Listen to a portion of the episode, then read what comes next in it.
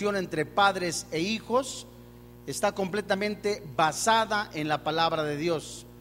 Nos podemos preguntar qué es la familia, qué es el matrimonio, cuáles son las funciones tanto del padre como los hijos. Y cualquiera pues que pudiera abrir eh, a través de los medios cibernéticos, electrónicos, podemos encontrar cantidad eh, impresionante de cómo se puede describir qué es la familia. Y la familia es la primera institución que Dios ha creado, de acuerdo a lo que dice en el libro de Génesis. ¿Cómo podemos nosotros guiar como padres de familia a esta preciosa institución? Cuando los hijos empiezan a crecer, ¿cuáles son los fundamentos que nosotros debemos de enseñarle a nuestros hijos? Este precioso tesoro que son los hijos es una herencia, lo describe la palabra de Dios, herencia de Jehová, herencia de Dios son los hijos, corona los nietos. Yo le invito a que abra usted en el libro de Mateo, el Evangelio de Mateo, capítulo 7, versículo 24, y vamos a dar lectura en cómo un padre de familia, la Biblia le describe como el sacerdote, la Biblia le describe como el cabeza de familia. ¿Por qué no utilizar una porción de otro, otro libro? La Biblia es el libro que Dios nos ha dado, ha sido inspirado por el Espíritu de Dios y es el único libro que tiene verdades absolutas en las cuales de verdad ha sido el más atacado, porque confronta el corazón del ser humano. Ya les decía yo que hay cantidad impresionante de respuestas en lo que es la familia y de acuerdo a, un grupo de personas, la perspectiva de la familia es una, la perspectiva de un grupo religioso es otra, pero ¿qué dice la Biblia? ¿En qué se debe de fundamentar? Así como una construcción que nosotros vemos a lo lejos, esa construcción tiene cimientos, ha sido piloteada, tiene columnas y de la misma manera cuando esta construcción en algún momento llega a sufrir a través de un sismo, a través de un cataclismo, una, alguna avería, nos encontramos que pudiera tener vicios ocultos. Una gran parte de autoconstructores no consulta a profesionales en la materia de la construcción. Al pasar el tiempo, estas deficiencias en la construcción van a salir a flote ya sea por la calidad del material, el diseño muy mal establecido o un mal estudio en la construcción.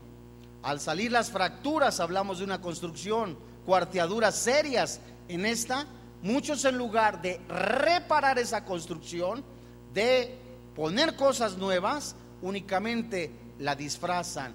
Así muchas de las veces sucede en la familia familias fracturadas, familias completamente sin restaurarse, familias que han sido dañadas por la violencia, el abandono del padre, el abandono de la madre, la violencia ocurrida dentro del seno familiar, la drogadicción, el alcoholismo.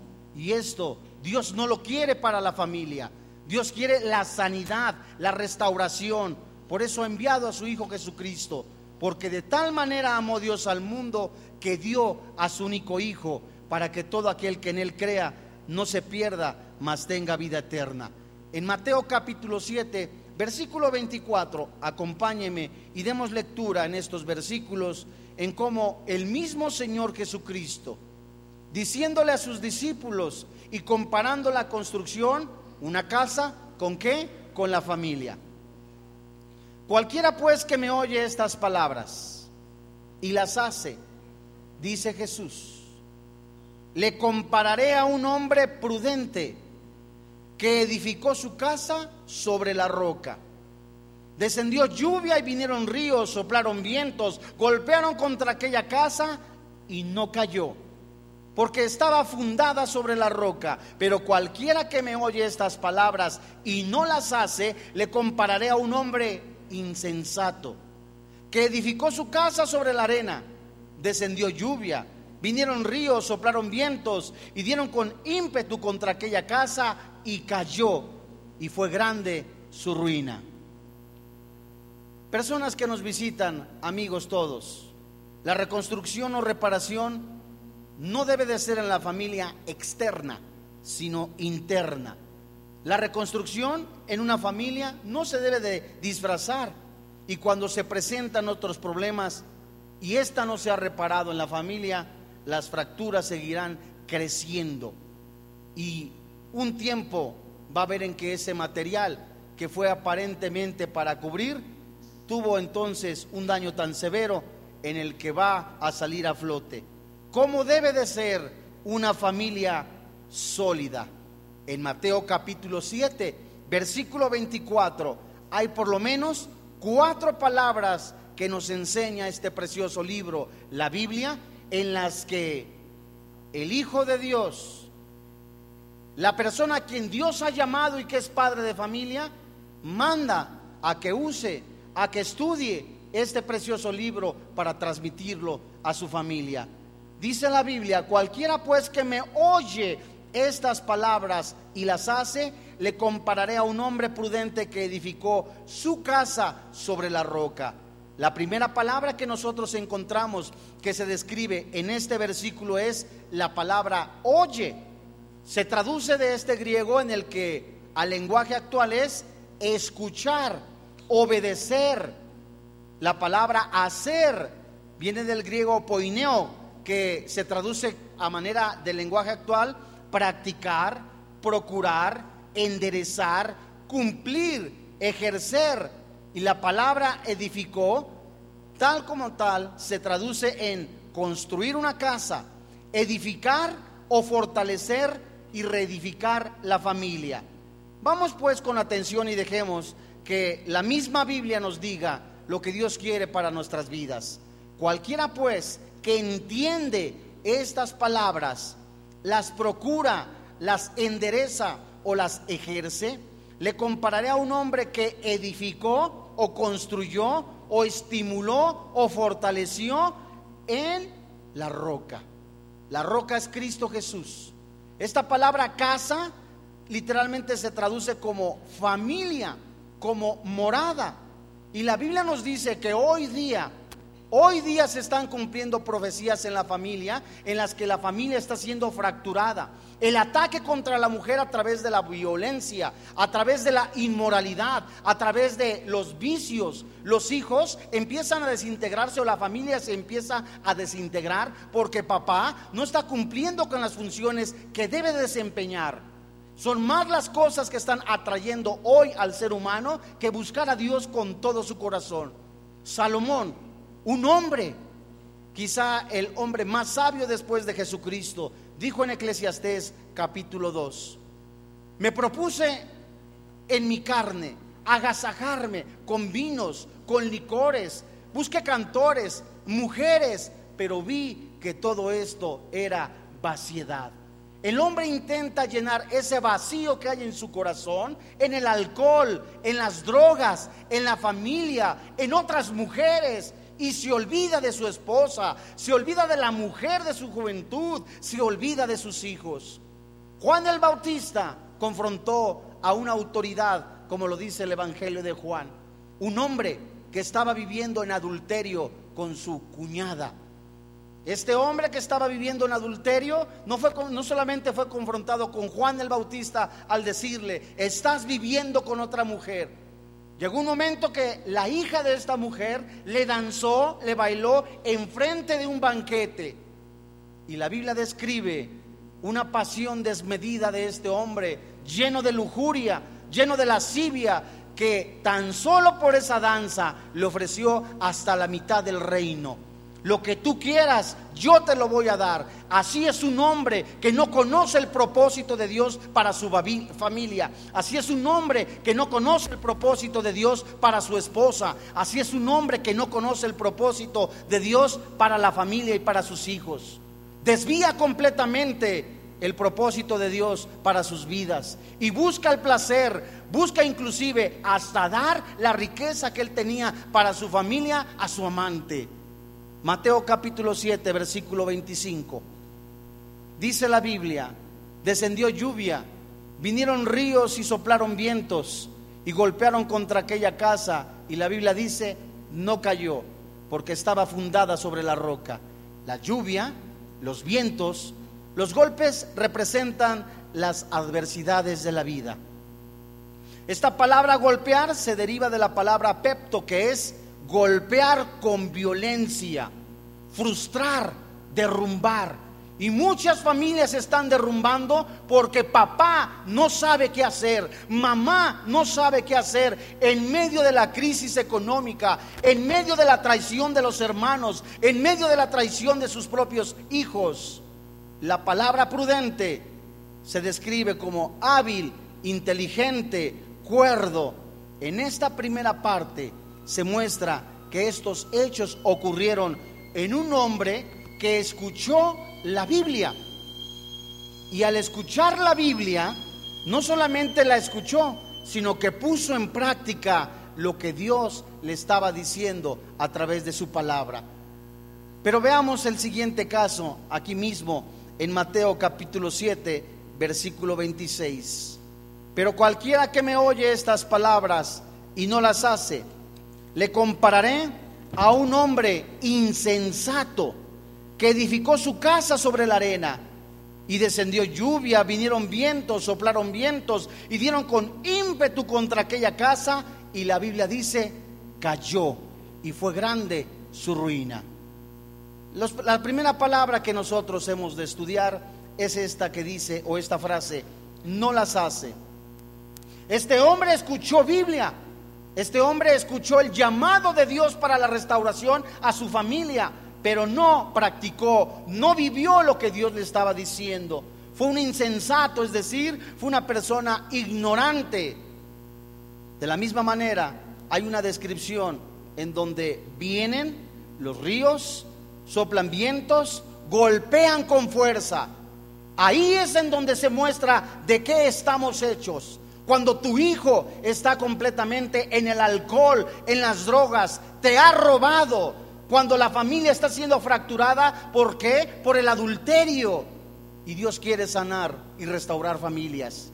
Esta palabra que se describe aquí en el versículo 27, que vinieron vientos, soplaron vientos y dieron con ímpetu contra aquella casa y cayó y fue grande su ruina. ¿Qué sucede aquí? Es como cuando nosotros cogemos una olla de barro y esa olla de barro la elevamos de tal manera que caiga al suelo y se quebre. Las piezas no quedan en su mismo lugar. Las piezas empiezan a dispersarse. Dicho del lenguaje actual, aquí en México, puede decirse así. Vinieron los problemas a esta familia. Vinieron las pruebas. Soplaron o golpearon con fuerza las crisis, las crisis emocionales, las crisis financieras y pegaron contra aquella familia y cayó, es decir, se dispersó y fue grande la ruina. Amados santos de Dios, en Lucas capítulo 15 hay un hombre que describe la Biblia como el hijo pródigo, un joven que quería la fama, la popularidad, el éxito, quería el dinero a cantidades exageradas. Fue con su padre y le dijo, Padre, dame la herencia que me corresponde. Quiero comprar autos, quiero comprar automóviles, quiero tener ya una casa propia, quiero disfrutar de lo que tú has preparado para mí. Este hombre estaba cortando su vida, este joven. Deseaba a su padre ya verlo muerto para disfrutar de la herencia. Y su padre le dio entonces la herencia. La Biblia dice en Lucas capítulo 15 que este joven estuvo con prostitutas, gastando todo, habiéndolo malgastado todo, se quedó en la pobreza. Ahí en medio de la crisis, ahí en medio como con los cerdos, dice la Biblia que él despertó en el momento que se vio que estaba dándole de comer a los cerdos, ya no tenía dinero, ya no tenía familia, había malgastado con prostitutas, se había emborrachado, había perdido a la familia. Él en su apariencia decía, ya no sirvo para nada, he traicionado a mis padres. Pero Dios en su misericordia envió un mensaje a su corazón, el don del arrepentimiento, donde él dijo, Padre, he pecado contra el cielo y contra ti Quiero ir a mi padre y pedirle perdón. Ahí comenzó la restauración de él para con su padre. Otro ejemplo que nos da la Biblia es la envidia que se describe en Génesis capítulo 37, donde José, un niño o un jovencito, era perseguido por sus hermanos que le hablaban golpeadamente. Este joven, su padre le viste con una túnica de colores. Para cualquiera no tendría ningún significado, en, al menos en este mundo actual, una túnica de colores. Esto representaba autoridad, esto representaba liderazgo. Ahí apunta literalmente no solamente a las doce tribus asesinando al Mesías, sino apunta a la envidia de los hermanos que tenían contra su hijo. Literalmente cocinaron un homicidio, una trampa, y José fue vendido. ¿A quienes? A los egipcios. Durante años José vivió de esclavo. Durante años José vivió alejado de sus padres. Ahí también fue acosado sexualmente José y fue llevado preso, ahí en la cárcel, en medio de la angustia, en medio de la aparente soledad, en medio de la tristeza, Dios, dice la palabra misma, nunca lo abandonó. Pasaron los años y así como el hijo pródigo fue movido y fue llevado para pedirle perdón a su padre, Dios juntó a los hermanos de José. Ahí en José, ya en un puesto de la política prominente, tenía, como decimos coloquialmente en México, el sartén por las manos. Vio a su familia. Nunca hubo alguna esperanza o en algún desconsuelo o en alguna situación de su corazón la venganza. De decir, ahora me voy a vengar de mis hermanos. ¿Quién me pagará estos años de soledad? ¿Quién me pagará estos años de tristeza? Me vendieron, me traicionaron. En el corazón de José nunca se mostró tal venganza. Un ejemplo también que encontramos fue una mujer, el sufrimiento de Abigail.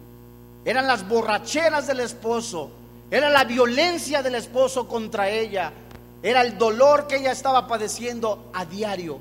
Un hombre completamente malo, la hostigaba, la ridiculizaba, se burlaba de ella, mas ella permanecía fiel a su Señor, al Dios Todopoderoso.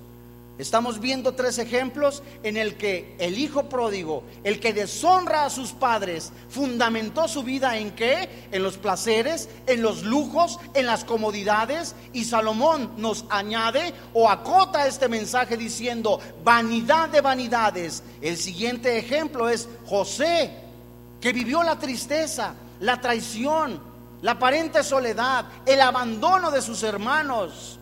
Y Abigail, que vivió el desprecio de su esposo, el precio de las borracheras.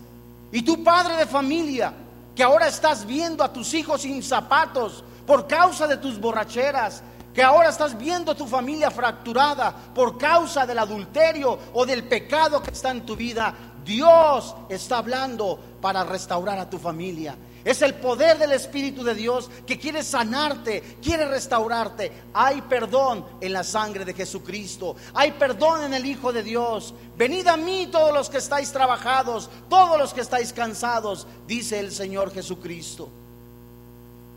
Amigos todos, dice la palabra de Dios en Mateo capítulo 23, en donde las apariencias pueden dar el reflejo o dar una imagen de lo que no somos.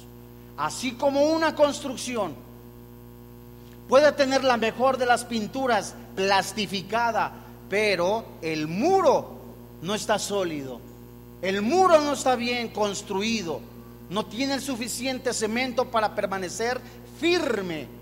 El matrimonio, la vida de una persona puede ser de esa manera. No está firme, no está sólido, ¿Conoce acaso un poco de quién fue Jesús? Pero su vida no ha sido transformada.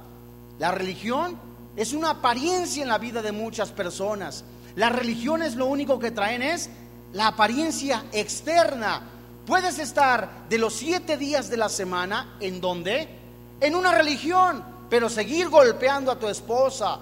Puedes estar en otra religión y seguir emborrachándote, drogándote, Vean ustedes lo que dice Mateo capítulo 23 en el verso 27. Jesús dijo, Ay de vosotros, escribas y fariseos, hipócritas, porque sois semejantes a sepulcros blanqueados, que por fuera, a la verdad, se muestran hermosos, mas por dentro están llenos de huesos muertos y de toda inmundicia. Así también vosotros por fuera, a la verdad, os mostráis justos a los hombres, pero por dentro estáis llenos de hipocresía, de iniquidad. La religión es lo que nos enseña, amigo que nos visitas. Una apariencia externa en donde la gente diga, todo está, todo está bien, no hay ningún problema, si nos llegamos a enojar, pero no pasa de más. Y la familia, como se dice coloquialmente, es la que paga los platos rotos. Son tus hijos que están viendo que no eres sincero al hablarle a tu esposa. Dices una cosa en tu casa y en tu vida eres otra. Anuncias una cosa y en tu vida es otra cosa. Es un estilo completamente torcido. Las personas que construyen sobre la arena tienen una falsa seguridad, una falsa esperanza. Dice el libro de los Proverbios, capítulo 11, versículo 18. Hay hombres que confían en las riquezas. Escúchame con atención. No te estoy diciendo que, sea, que no seas previsor. Es correcto que tú seas previsor, que tengas un ahorro, que de alguna manera vayas organizándote o seas administrado. Es muy diferente a que tú almacenes dinero, que no le compres ropa a tus hijos, que no utilices con sabiduría el dinero y que tu esperanza sea nada más que el dinero. Dice Proverbios 11:28, el que confía en sus riquezas caerá, mas los justos reverdecerán como las ramas. Aquí mismo, en Proverbios capítulo 28, en el versículo 26, la Biblia nos dice, que esa maldad está en donde? En el corazón. Proverbios 28, versículo 26. La Biblia nos dice, el que confía en su propio corazón es necio, mas el que camina en sabiduría será librado. Amigo que me escuchas, la solución para tu vida es Cristo Jesús. Jesús no te está prometiendo un nuevo trabajo. Jesús no te está prometiendo un lugar preeminente en la política. Jesús no te, no te, está prometiendo un negocio firme o estable. Jesús te promete vida eterna, vida en abundancia, porque Él es el camino, la verdad y la vida. Él es la esperanza, amigo. No puedes estar en este planeta comiendo, bebiendo, creciendo y nada más. Hay vida después de esta vida. Y una de las preguntas que nos podemos hacer, ¿y si hay vida después de esta vida? ¿Qué será cuando tú y yo estemos inertes, sin vida? ¿Qué será de ti? ¿Qué le has enseñado a tus hijos? ¿Cuál es la esperanza? ¿Cuál es el camino a seguir? Y lo único que podemos decir, y la única verdad existente, es la palabra de Dios. Hay personas que se autoengañan diciéndose, no es verdad, Todas las religiones dicen lo mismo. No es verdad. Es la conveniencia de ellos. El único hombre, 100% Dios, 100% hombre, vino a este mundo. Jesucristo, el Logos, la palabra, el Hijo de Dios, vino a este mundo, la luz verdadera, Juan capítulo 1, vino a los hombres, pero los hombres amaron más las tinieblas, amaron más el adulterio, Amaron más las divisiones entre la familia, amaron más el egocentrismo y rechazaron a Jesús. Hoy en esta tarde Jesucristo te está diciendo, ven a mí. Hay personas que pudieran decir, me he divorciado cuatro veces, he abortado siete veces, he asesinado, he robado, he matado. Y la Biblia dice, hay esperanza en Cristo Jesús. Él es el camino, la verdad y la vida. No puedes continuar en este planeta sin conocer el propósito que Dios tiene para tu vida. Veamos ahora Isaías capítulo 47 en el versículo 10. Porque te confiaste en tu maldad diciendo, nadie me ve. Tu sabiduría y tu misma ciencia te engañaron y dijiste en tu corazón, yo y nadie más. Es increíble la manera tan egoísta en la que hoy se está viendo en este planeta. tan solo para enriquecer este punto. La Biblia nos dice de la primera carta de Timoteo como una alerta, un anuncio que Pablo le hace a quién? A Timoteo, su discípulo. También debes de saber esto, que en los postreros días habrá hombres amadores de sí mismos, vanagloriosos, orgullosos, soberbios, altivos, sin afecto natural. Esta frase sin afecto natural se traduce literalmente al lenguaje actual sin amor a sus familiares, sin amor a su esposa, sin amor a sus hijos, sin amor a la mujer que ha dado los años de su juventud, sin amor completamente a los hijos que está viendo crecer, padres que ahora prostituyen a sus hijas, Padres que ahora venden a la esposa, asesinan a la esposa, pero dice la Biblia, hay perdón en la sangre de Jesús. Él es el camino, la verdad y la vida. Y esa es la esperanza para todo aquel que quiera recibir a Jesucristo. No podemos continuar en este planeta en un camino de decir, mañana me voy a morir, nadie ha regresado. Jesucristo, Jesucristo mismo dijo, que Él es la luz, esa luz verdadera. Hay personas que día a día siguen teniendo falsas esperanzas. ¿En qué? Nada más ni nada menos que en la religión. Yo te invito que vayas al primer libro a los Corintios o la carta a los Corintios en el capítulo 3. ¿Qué te quiero decir con todo esto? Que la esperanza para la solución a la familia no está en las riquezas. La esperanza para la familia tampoco se encuentra en algún partido político. La esperanza para la familia no se encuentra tampoco en alguna religión, en la santa muerte, en los horóscopos, en la brujería o en la hechicería. La esperanza para la restauración a la familia, a los padres, entre padres e hijos, es Jesucristo. Dice la primera carta a los Corintios, capítulo 3, en el versículo 13.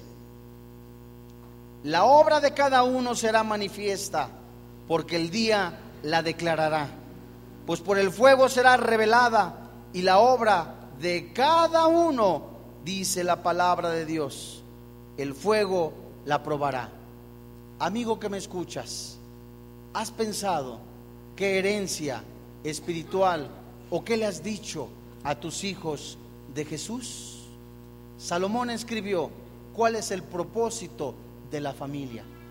¿Cuál es el propósito del ser humano en este planeta? Yo te vuelvo a reiterar, te lo repito, no es nacer, crecer, reproducirse y morir. No son las religiones lo que te va a dar la felicidad. Jesucristo es la verdad.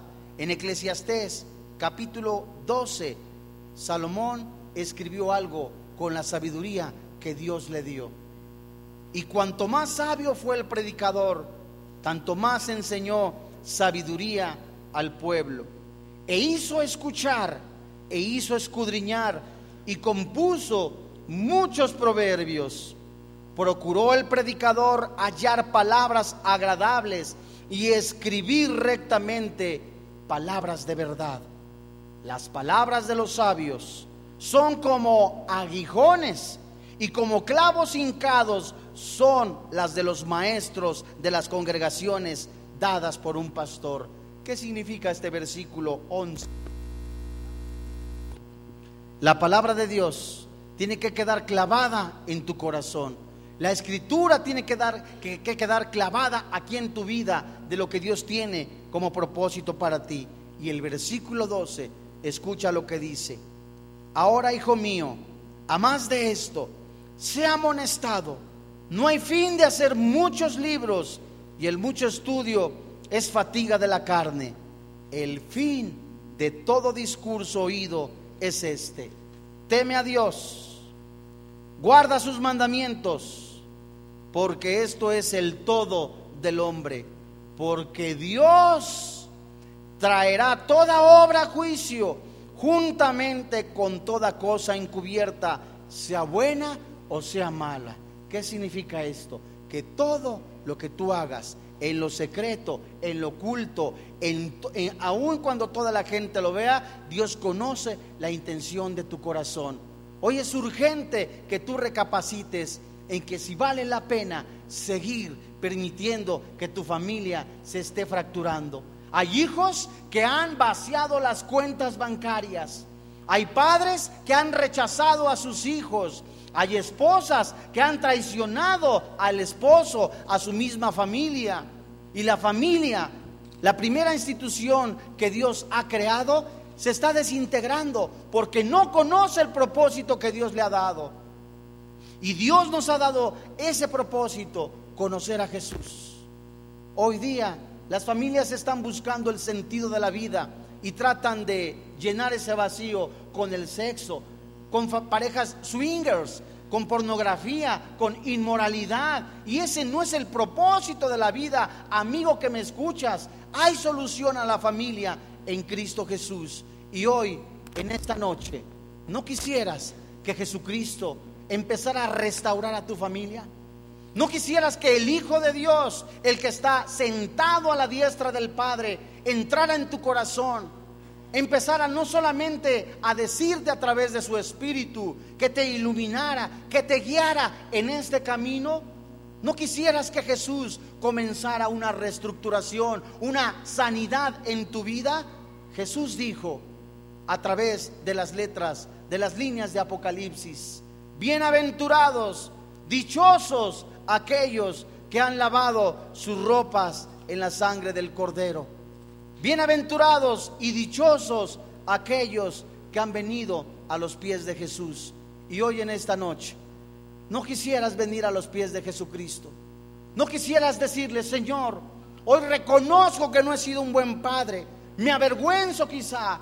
Hoy quiero que tú sanes mi familia. Hoy quiero que tú reestructures, que tú sanes a mi esposa, a mis hijos. Hoy en esta noche, la invitación está para todo aquel que quiera recibir a Jesús.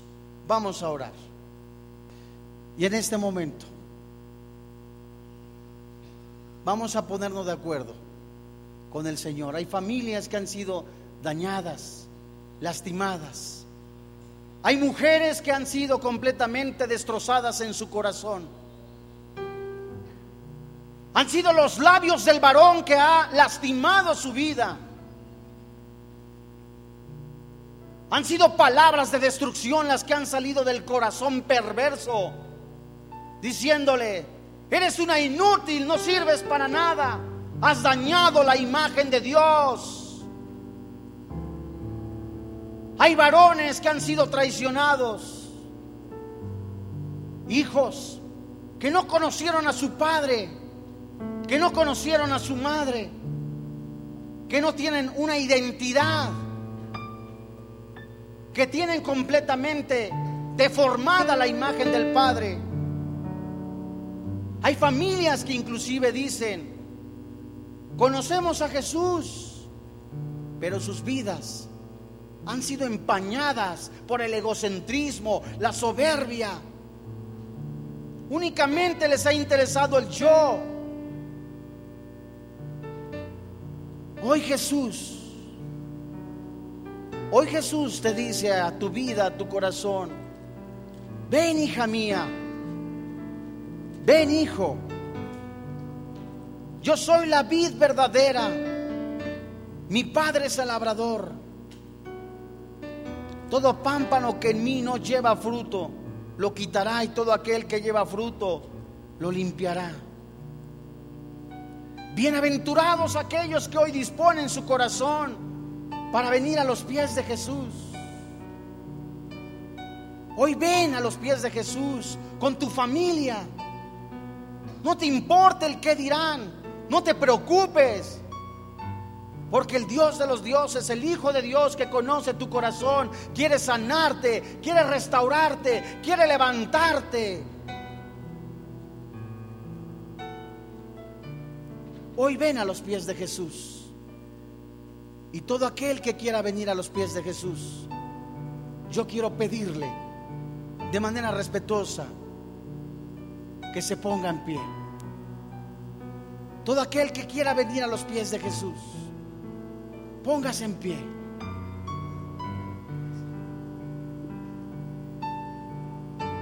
Póngase en pie, gracias a Dios.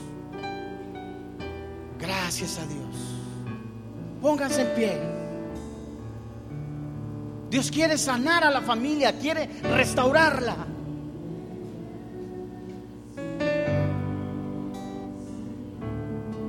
Dios quiere levantar la imagen paterna, quiere restaurarla.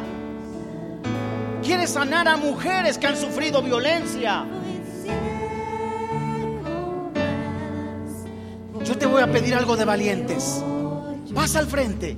Queremos orar por ti. Pasa al frente. Queremos orar por tu familia. Pasa al frente, hijo. Pasa al frente. Pasa al frente.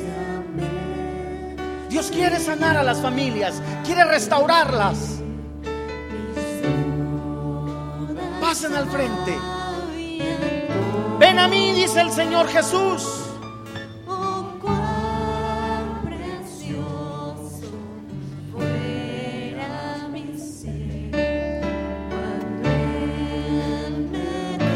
A mí, dice el Señor Jesús. Ven a mí, dice el Señor Jesús. Quiero sanarte. Quiero restaurarte.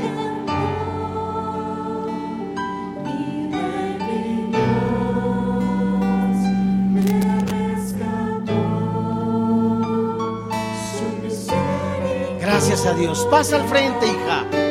Pasa al frente, hijo. Gracias a Dios.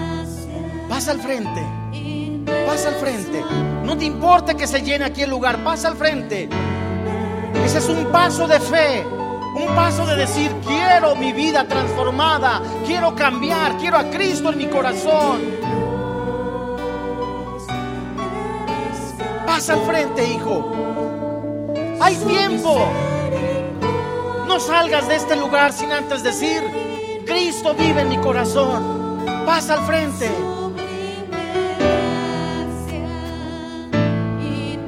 Pasa al frente. Pasa al frente, hijo.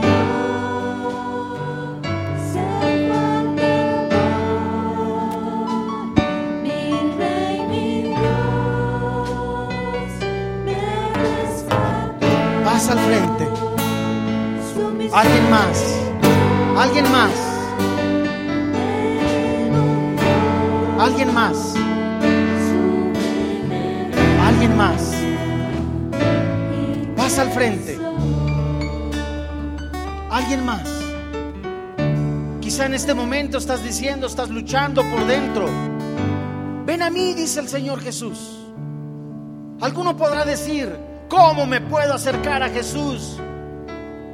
Cuando he sido un borracho, golpeé a mi esposa, hice esto, hice aquello. Ven a los pies de Jesús. Ven a los pies de Jesús. Él es la esperanza para la humanidad. Él es el Dios restaurador. Él es el que sana. Él es el que salva. Ven a mí, dice el Señor Jesús. Alguien más. Alguien más. Alguien más. No salgas de este lugar sin antes, sin antes recibir a Jesucristo como tu Señor y como tu Dios. Alguien más. Estás con tu esposa, estás con tu familia. Abrácense. Tómense de la mano, abrácense. No vino papá o no vino mamá. O mamá fue la que te lastimó o papá fue quien te lastimó. Dile Dios, ahorita dile Dios. Te doy gracias por papá. Te doy gracias por mamá. Porque tú lo usaste para que yo viniera a este planeta, a este mundo. Yo decido perdonarlo en el nombre de Jesús. Decido arrancar de mi corazón el resentimiento, el rencor, el odio. Gracias a Dios. Y ahí juntas las familias. Dile desde lo más profundo de tu corazón, Señor y Dios, hoy en esta tarde, yo creo que Jesús es el Hijo de Dios, el mismo Dios que se hizo carne que habitó entre nosotros. Hoy creo que en su cuerpo Él llevó mis enfermedades, mis delitos, mi pecado. Hoy creo que Jesús murió, pero que resucitó al tercer día. Hoy creo que Él me ha dado vida eterna, que mis pecados han sido lanzados a lo más profundo del mar. Hoy puedo decir, seguro, creyendo en mi corazón, confieso con mi boca que Jesús es mi Salvador personal, que Él sana, restaura, que Él me anima. Hoy te doy gracias porque sanas a mi esposa, a mi, a mi esposo. Que las bocas, que lo que salga de mi boca, las palabras que salgan de mi boca, ya no han de ser maldición. Han de ser palabras de consuelo, palabras de aliento, medicina a sus huesos. Hoy creo que a partir de hoy me has de usar como canal de bendición para mi esposa, para mi esposo, para mis hijos. Bendice mi matrimonio, bendice a mis padres, bendice a mis hijos. Hoy creo y estoy seguro que moraré eternamente con Cristo Jesús. Te doy gracias por quien ahora vive y reina en mi corazón, Cristo Jesús. Amén.